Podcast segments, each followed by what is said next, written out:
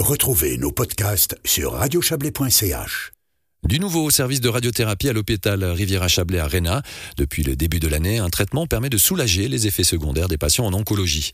La photobiomodulation stimule en effet la régénération des cellules grâce à la lumière. Cette technologie, qui peut être utilisée de manière préventive mais aussi curative, améliore ainsi grandement la qualité de vie des patients, comme le confirme Thomas Brunval, médecin-chef du service de radiothérapie de l'hôpital Riviera-Chablais.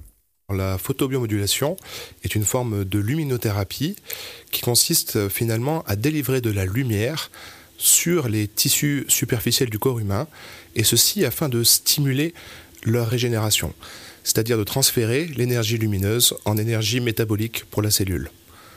là, c'est pour le langage médical, mais euh, si on le schématise, ça veut dire que ça soulage finalement les effets secondaires d'une radiothérapie. Tout à fait. En fait, c'est un petit peu le principe de la photosynthèse sur les plantes. Donc ça vient en fait nourrir la cellule, lui redonner de l'énergie, la recharger, la relancer dans son métabolisme de façon à ce qu'elle se régénère. Et du coup, on arrive à avoir un soulagement des effets secondaires habituels de la radiothérapie, que sont les dermites, donc les rougeurs cutanées, mais aussi les mucites, les inflammations des muqueuses. C'est un procédé que vous avez mis en place il y a quelques mois. Je suppose qu'il n'y a pas forcément encore euh, les retours suffisants, mais déjà votre ressenti euh, par rapport à l'utilisation de cet appareil donc en effet, c'est un procédé qu'on a mis en place depuis le début de l'année 2023. On a pour l'instant une quarantaine de patients qui en bénéficient euh, chaque semaine et le retour est extrêmement positif. On a en effet beaucoup moins d'effets secondaires, donc on fait ces traitements à visée préventive de façon à limiter, à freiner l'apparition des effets secondaires et lorsque ceux-ci apparaissent, eh bien, on est sur des protocoles curatifs pour les soulager, pour accélérer leur résolution. Les patientes et les patients sont extrêmement satisfaits et en retirent beaucoup de bénéfices.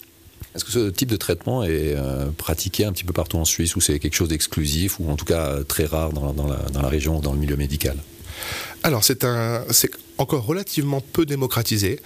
On a des machines de ce type dans les cantons de Genève, dans, le canton de Vaud également, et dans le canton du Valais. Mais pour l'instant, c'est quelque chose de relativement confidentiel. J'ai vraiment bon espoir que ça se démocratise davantage et que dans l'avenir, nous trouvions ce, type de thérapie de, support de façon beaucoup plus diffuse dans tous les hôpitaux qui traitent des patients oncologiques ce, souci ou cette volonté plutôt d'accompagnement dans un processus qui est quand même assez lourd, il est, euh, il est extrêmement important et ça en fait partie hein, d'avoir un, procédé comme celui-là. Il y a un accompagnement qui est un peu plus marqué peut-être avec les patientes et les patients parfaitement bien dit, je, suis tout à fait d'accord avec vous.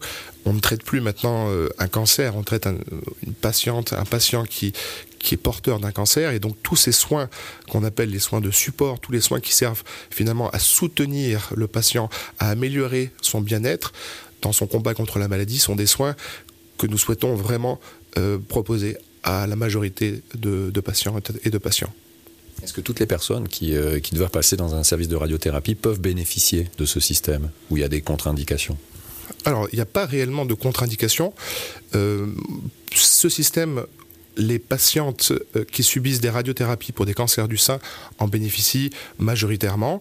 Également, euh, tous nos patients qui ont des cancers de la sphère ORL, qui vont subir des traitements de radio et de chimiothérapie, avec les effets combinés et de la chimio et des rayons, sont des patients qui vont vraiment bénéficier de ce type de matériel et qui vont pouvoir continuer à s'alimenter par la bouche le plus longtemps possible au bénéfice de leur qualité de vie. Est-ce que ce système peut évoluer techniquement ou technologiquement parlant?